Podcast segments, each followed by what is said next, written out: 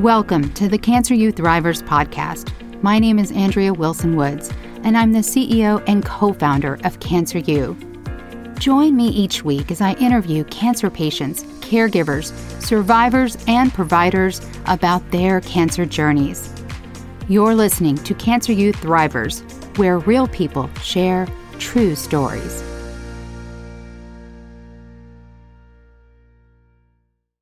Okay, I'm so excited. Today we are here with Shayla Benoit, and she is going to tell us her cancer story. And I don't know anything about it.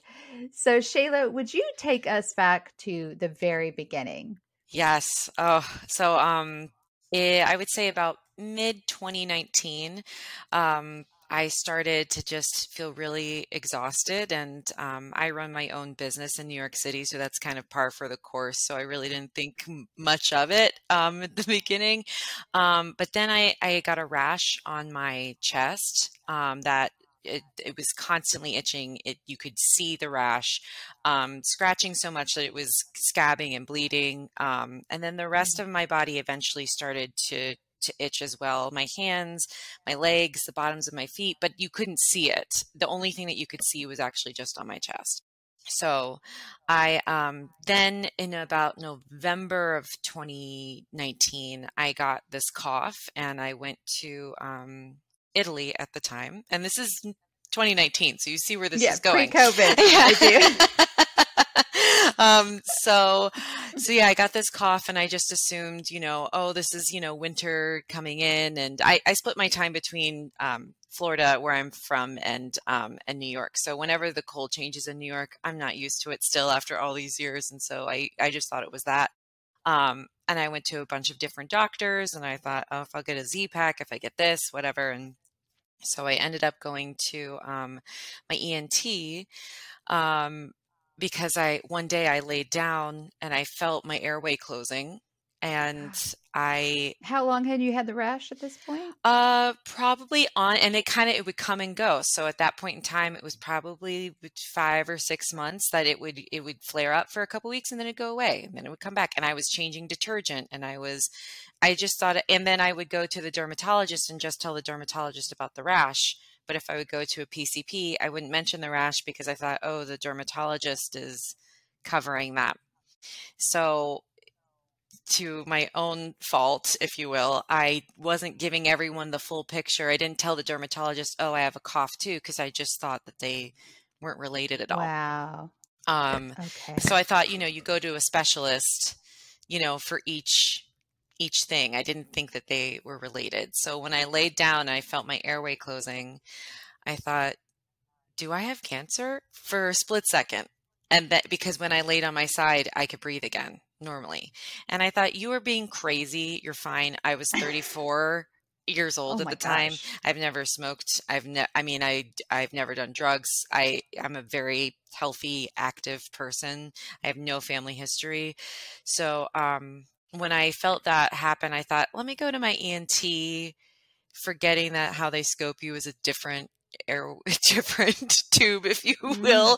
So he right. scoped me and he said you know i'm not seeing anything there but you do have blood in your mucus which is not a great sign. So let's give you steroids antibiotics just kind of flush you out and come back in two weeks. So when i took the steroids immediately i started feeling better.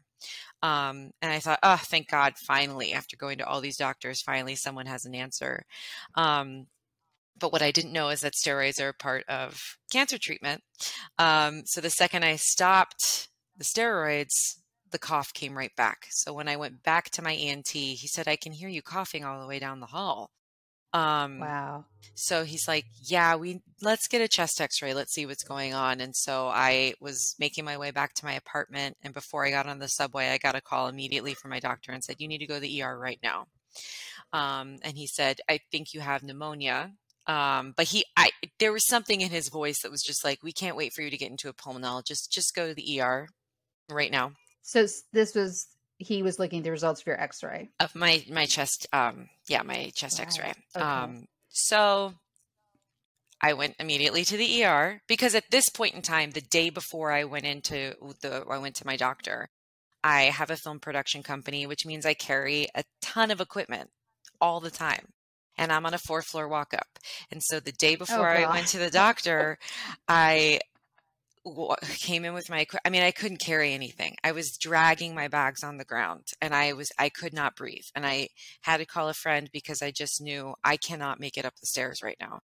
Um and so my friend carried oh, my bags up the stairs and i literally crawled on my hands and knees up the stairs. So when he told me to go to the er i wasn't surprised but i genuinely thought it was pneumonia. I just thought this is so bad and my mom had called me and she said, Are you going up a hill? Because everything was labored breathing like that. I said, I'm walking yeah. on a flat surface right now. And she was like, You have to go to the doctor. And I had been going to the doctor.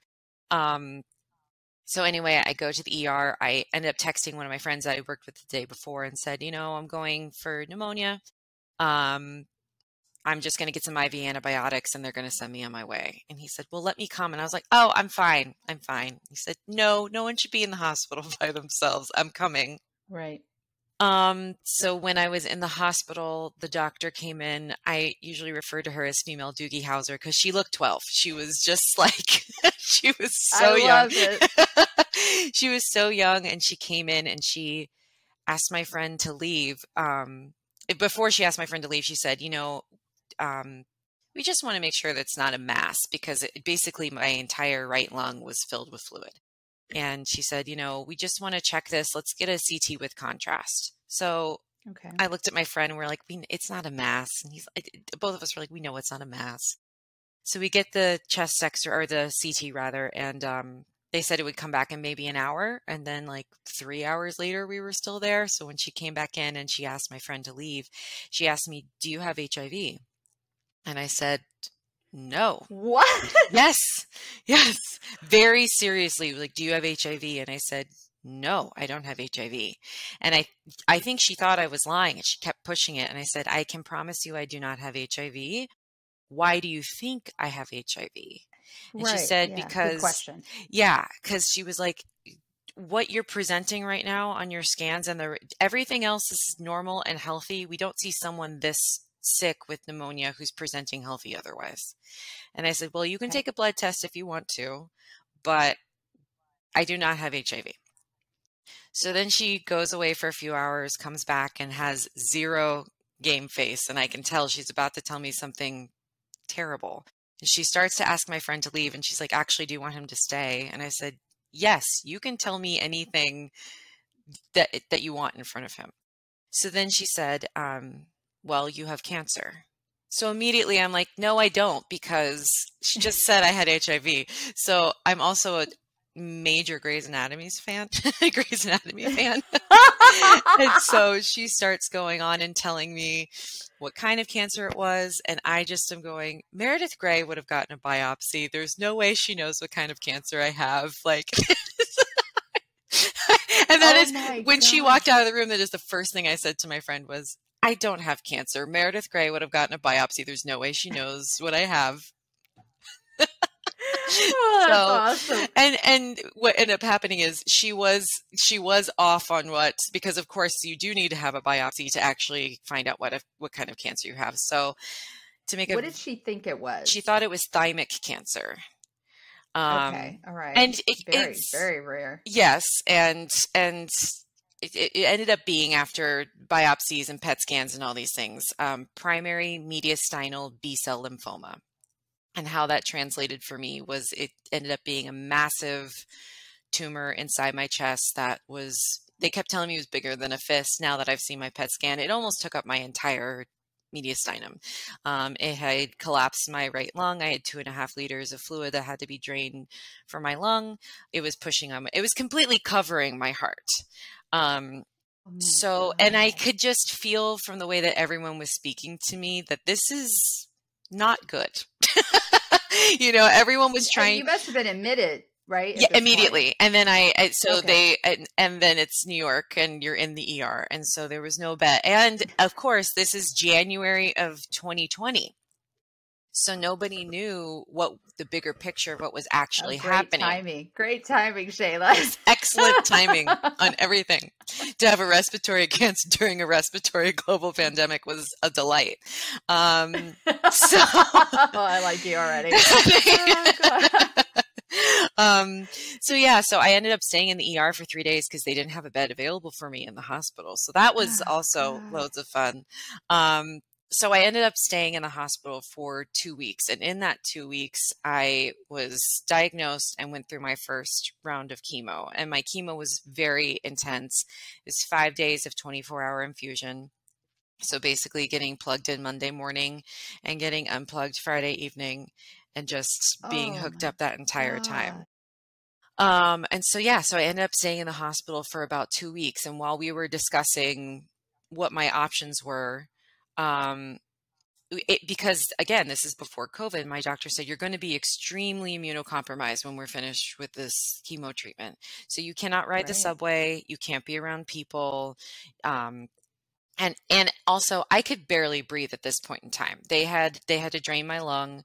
Um, even when they did drain my lung, all this gunk that had been living inside um, was trying to to come out. I mean, I was coughing it up, I was vomiting it up. It was just it was I was not in good shape. Your body knew that that shit needed to get out. Exactly. Oh so, God. um, and then I, di- I, I believe they call it vasovagal, where your your blood pressure just crashes. Um, so I was I was not in sh- shape to move, and my family had flown up at this point in time. Um, and so my next question. Yes, my my friend Tim is the one that came with me, and he was a godsend. And I just when we realized when she kept talking to me about cancer and said the cancer team's coming, and I'm starting to digest what's happening, I'm like, oh, I guess I really do have cancer. Um, so I asked him to call my parents because I was just like, I, I don't know how to say this to my my. How do you say that? Oh, you know and Right. so he Yeah. called them and they flew up the next morning um, so we were coming up with a plan so all this to say we decided that the best thing to do was for me to go stay with my parents because it's very apparent that i needed help so i went to Mhm. go home for what i thought was six months um, to do the rest of my back chemo- to Florida. back to florida yeah because I, I bounced back Okay. and forth but Yeah. we were just like, you know what, it's best for me to stay at home with my family, have help, I'll do chemo, and then I'll come back. Bounce right back. What part of Florida? West Palm Beach. So I went home to Florida in February, mid February of 2020. we all know what happens next. and so it went from I, I will say my community of family and friends just completely rallied around me. And I mean, there was a spreadsheet of who was going to be at my house and who was going to be taking me to appointments. And I mean, new sheets on my bed and food. And I mean, it was, it was unbelievable. It was unbelievable. So you go from this like being very held and taken care of moment. And then you go home and now no one can come with you for anything. Um, and I I never knew how long I was going to be in the hospital because I was doing the five day infusion. I ended up getting a my first round I did in the hospital in New York, and so I was in the hospital room hooked up to an IV. When I came to Florida, especially because of COVID, they gave me a pump that I would carry around in a fanny pack um, every day. But I would have to go back Did to you the have a port in your chest? at first, I had a PICC line, um, and then when I got to Florida, um, the center that I was in, it was very apparent that they did not know how to. They were not used to the PICC lines, so they didn't know how to clean the PICC lines. So me, with my BFA in musical theater, is uh, walking them through cleaning my PICC line. Um, so they were like, honestly. Um, we recommend you getting a port. So I ended up Yeah. getting a port, um, which honestly, I am, I, other than the scar, I am glad that I got. It gave me, because I wasn't really allowed to use my arm, and this is my camera arm that I hold, you know, all my equipment with. So um, I switched to the port, but you have to go back every day to get your bag changed out, to get Benadryl, to get all the, you know, all these other IV antibiotics, and you just never knew how long you were going to be there, you know? So, I had to drive myself and do all that every day. Um, and not only that, but you're dealing with chemo brain, where you're just like forgetting words and getting confused. And normally to have an advocate there is, you know, paramount and so That's helpful what you want. that's what you want and that's what you need. Um, and the thing is i i do understand especially when we had no idea wh- how covid was spreading how serious it was immunocompromised people i understand why these decisions were made um, but then cancer patients and you know any other patient that's in the hospital I, we're given no resources and i again i understand because it was just like everyone was at a loss at that point in time so it's really yeah. no one's fault everyone's just trying to learn but just to have to I, someone asked me if I was an engineer because I would make spreadsheets and take notes and do all these things because I was just like I I don't understand what's happening and I'm the only one that can speak up for myself right now. Um, That's right. You know, and yeah, and I I just kept thinking, what about the people who who are too sick to do this, or what about the people that have chemo brain so bad that they can't right. think of things and they can't come up with words, or people that are just too afraid to speak up. So after that first round of chemo, five days in New York, you moved to Florida for what you think is a temporary situation what was the plan moving forward in terms of you know how many rounds like of chemo and and were you you know what was the break in between? So kind of talk us through that. So the plan was six rounds um, and because when i said okay so we're starting chemo great i also was just completely just like my mindset was okay let's just do this so i can go back to work. It's fine. I'm fine. Everything's fine. I'm gonna i'm gonna kill chemo. I'm going to like make this happen. Um, and so I'm thinking that he's going to tell me, well, every three weeks you're going to go in for an hour. And then he's like, this is five full days. And I had never heard of anyone having chemo, that much chemo. Um, so, but he also told me because you have such an aggressive cancer, we have an aggressive form yeah. of chemo, and that's what it's a very, it responds very well to this chemo. So that's what just kind of kept running through my brain of just like, okay, this is why I need to do this. So the plan was six months or, or six months, six rounds. So basically, I would do the five days, and then I would have about two and a half, three weeks in between to kind of recover. So okay. just the moment you're starting to feel like a human again is when you go back in. um, so six months. You were looking at six months of this. Yeah. And the way mm-hmm. that it was kind of explained to me was you're young, you're active, you're healthy. Other other than this big tumor in your chest, you're completely healthy. So they were like, you're going to be fine. You're going to be bouncing right back. You'll be right back to work. So in my head, I I just imagined at the end of 6 months that I was going to be back in New York filming dancing because my degree is in musical theater so i also perform so singing dancing acting i just thought i was going to be doing these things and i imagined myself with hair and i imagined all these things that were just not so realistic not realistic at all so even if covid didn't happen by the end of six rounds i was wrecked I mean, wrecked. Yeah. And I was so nauseous throughout that I ended up being on three types of steroids. Um, and being on that many steroids caused me to gain 40 pounds in six weeks. Um, so I just, my face was like out, out to here and my stomach was distended and hard as a rock. And I could not oh, eat no. enough food. I was starving. all the time. Oh my god! I was different types of steroids. I was so hungry all the time. Um, but I'm also was really conscious. I was trying not to eat any processed sugar, so I was trying to eat v- very clean, very. I was just trying to max my odds of whatever I could control. I was trying to. All right, Shayla. So you go through six months of incredibly aggressive chemotherapy, and you thought at the end you were going to be great, but you were not. I was certainly not. so tell us what you mean by that. Um, and you did mention you were, I can't even believe it, three different kinds of steroids. You had gained 40 pounds.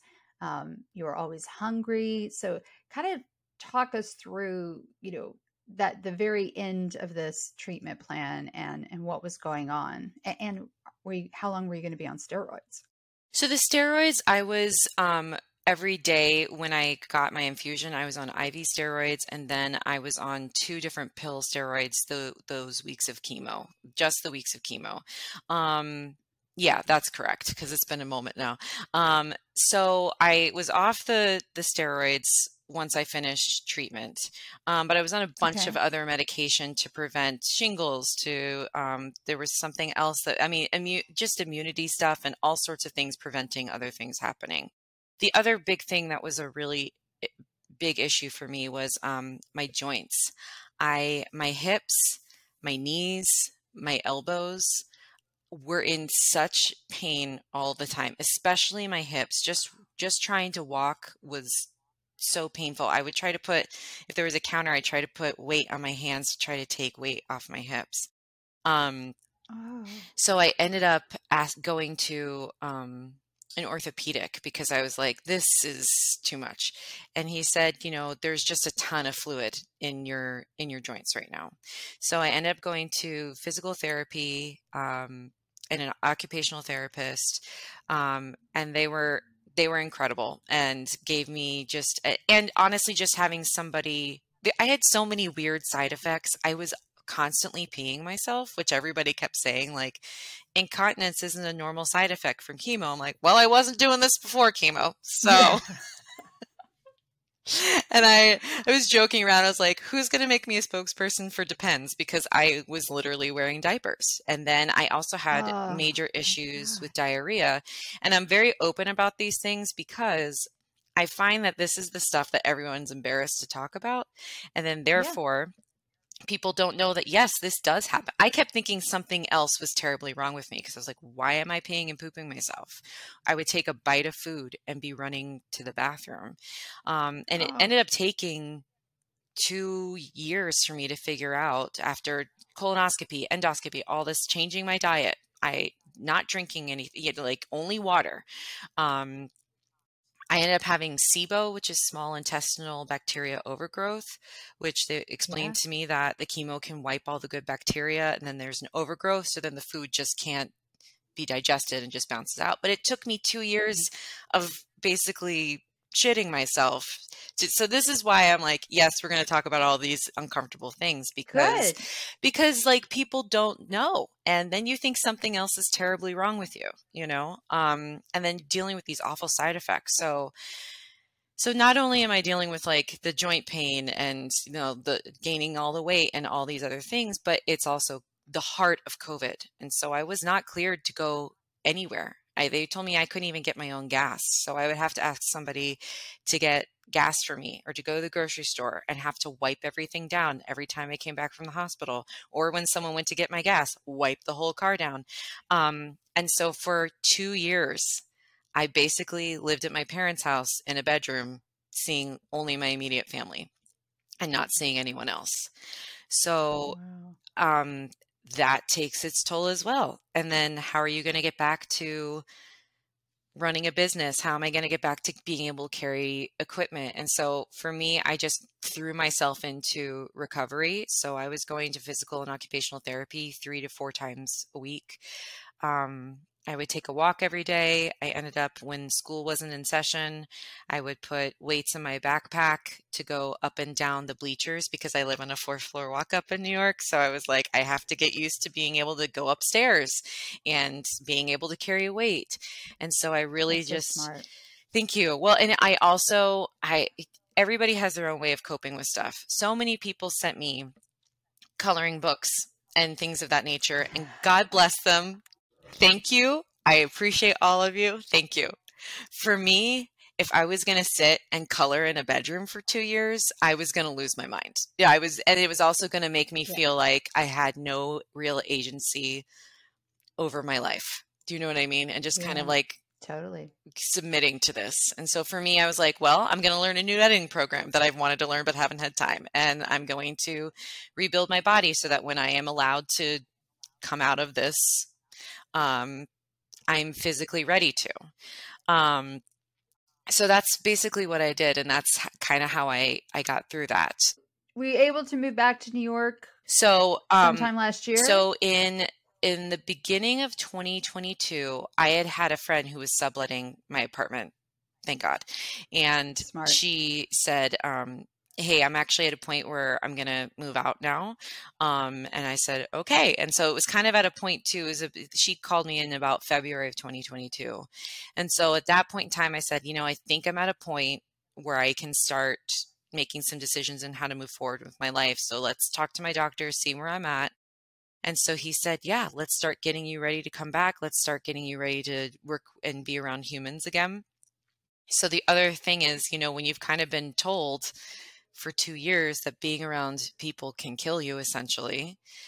The idea of going from a bedroom in Florida to the subway in New York City was not my cup of tea. it was just like, oh, this is a bit much at first.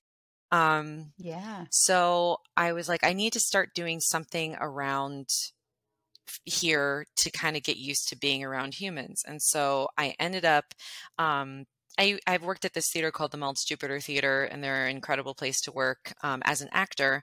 But they were looking for a dresser in the costume department. And I thought, you know what? This will be a great way for me to get back in because of the the actors union everyone was required to test multiple times a week everyone was required to be vaccinated that's right so it was kind of the safest way for me to kind of get my toe back in they all knew me so they all knew the situation i'm not on stage so i don't have to worry about my body giving out or not. But it was also an opportunity because the, my first week back with working with humans and working in the real world was Tech Week, which if you're not familiar with Tech Week, Tech Week is where all the elements come together and it's they call them 10 out of 12. So it's 10 hours out of a 12 hour period that you're working. So it was like, oh, I guess we're just jumping right back in the deep end to see how this how this goes. So I did that job, which was such a great way for me to kind of figure out my energy levels and figure out what I how I needed to I took naps a lot, you know, how am I going to be able to do this? So then in June of 2022, um, one of my other best friends, he drove me back up to New York. And so it was nice. also just in time for my two year post chemo PET scan. So this was like a big PET scan of like, great, this is could potentially be my last PET scan. I have felt great. I've been doing everything. So I go to get the PET scan, and then they find a spot on my thyroid. And I was like, what this is not not what I expected. This is also after insurance has denied the PET scan, deeming it experimental. So I've had to now bump bump back the PET scan. Um, I I don't know. I know it's different for everybody, but I have been told to go on a PET scan diet, which is like high protein, no sugar, um, no carbs. So I was on it for days extra because I had to keep rescheduling the PET scan because of insurance purposes. So I got a, I, after the PET scan came back, I got an ultrasound and my doctor was like, I'm sure it's fine. Out of hundred people, 99 people are fine. So I get the ultrasound. The ultrasound is somewhat concerning. So then I go and get a biopsy. And they were like, okay, well, it's probably going to take two to three weeks, but if we know, you know, anything, we'll let you know as soon as we know. And then two days after the biopsy, I got the portal, which uh, any cancer cancer patient I'm sure knows the beauty and the terror of the portal because you find out everything quickly, but it's in Greek basically. But I it mm-hmm. said positive malignancy was the first thing I saw, so I knew I had cancer again. So I had papillary thyroid cancer. Wait, you had a different kind of cancer? Yeah. So I just made the assumption that like like the lymphoma was back and um No, it was a oh completely oh different gosh. kind of cancer. Um and everybody kept telling me this is like a good cancer to have. sure.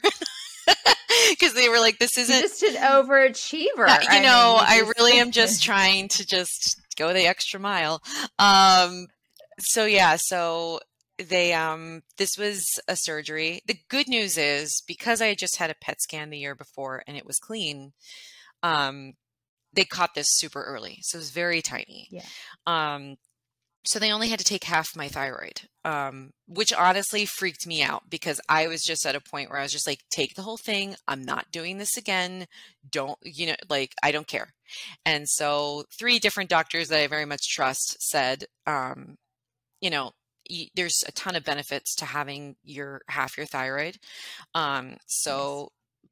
keep it. So I listened. So um, on September 30th of 2020, I got this cut open and half of it taken out. Um, and so then to go through recovery, everyone kept saying this is a walk away surgery.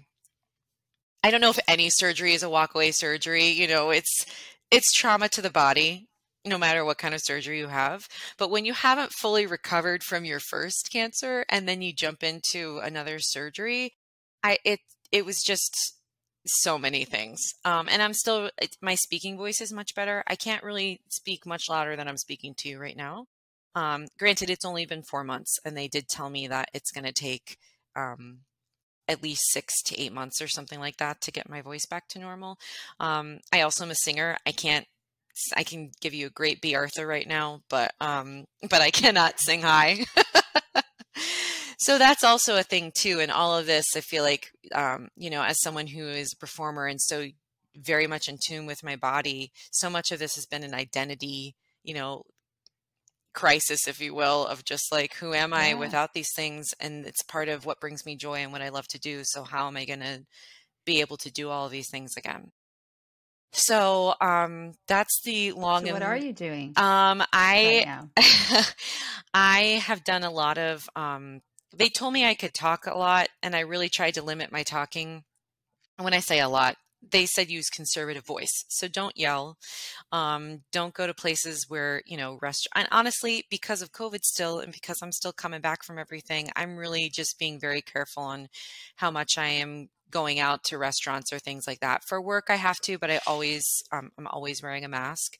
Um, but it's, uh, I am doing vocal exercises. One of my really good friends is um, a voice teacher, so she has given me a lot of really great um, exercises to do.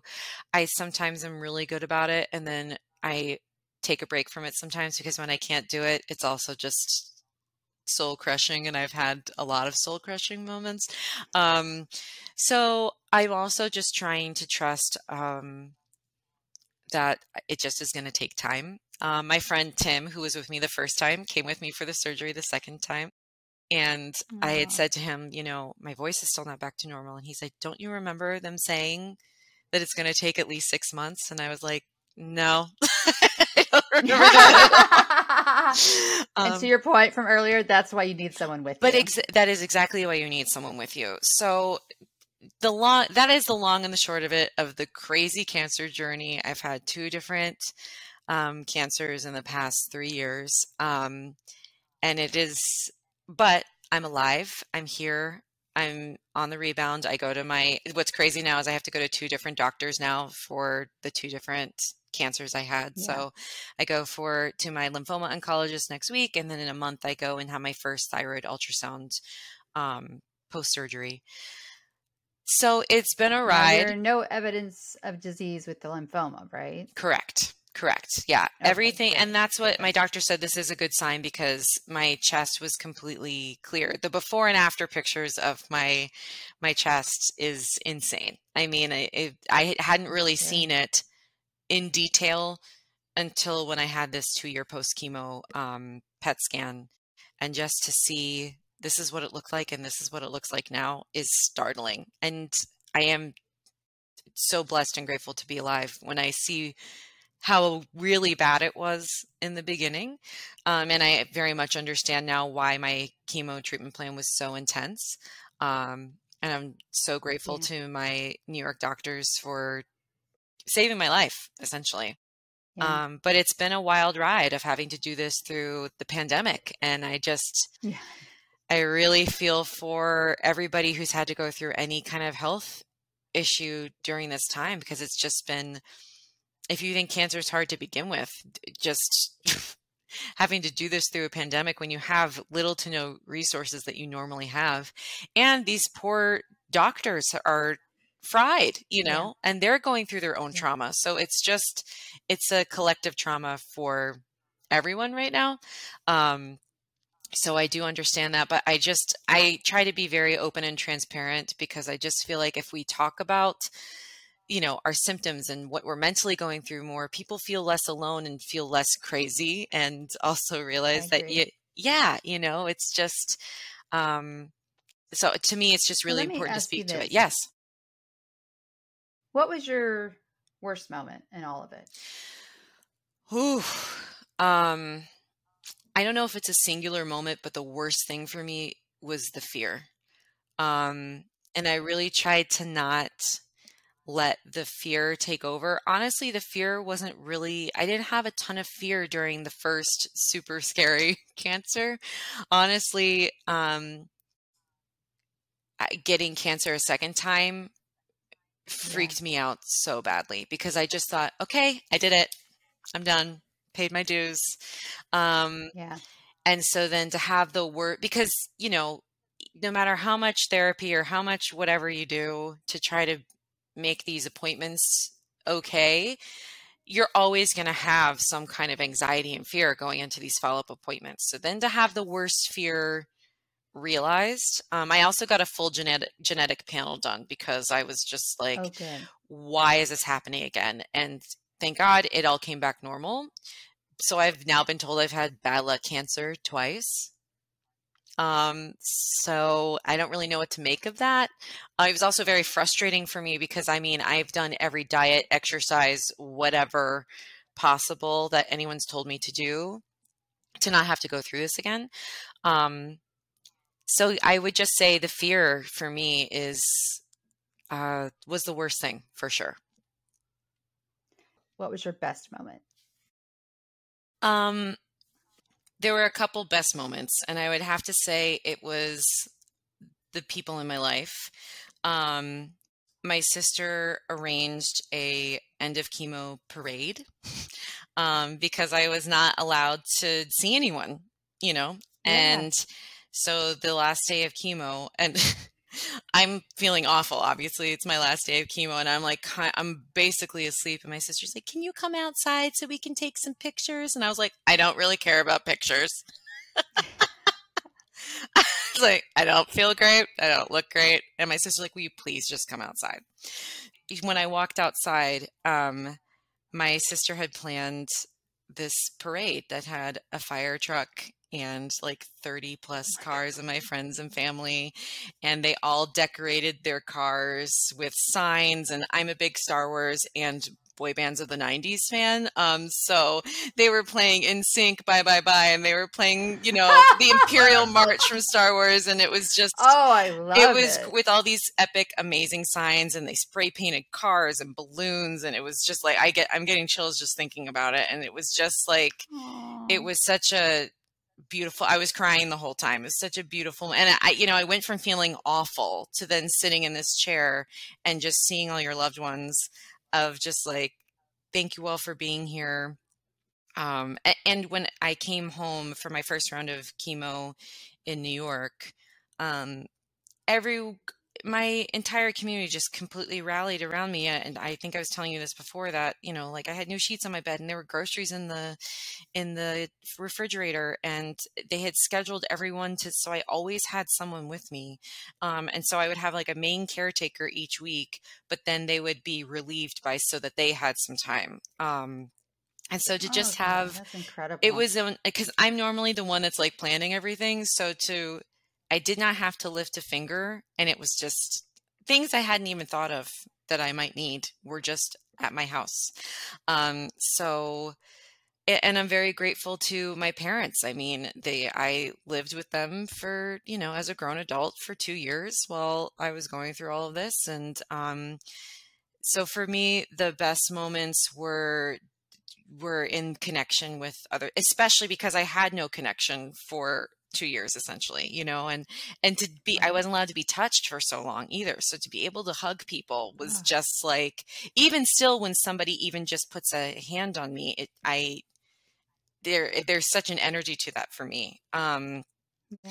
so yeah i definitely think the community my family and my friends were the best part for me. They really rallied for me in in big big ways.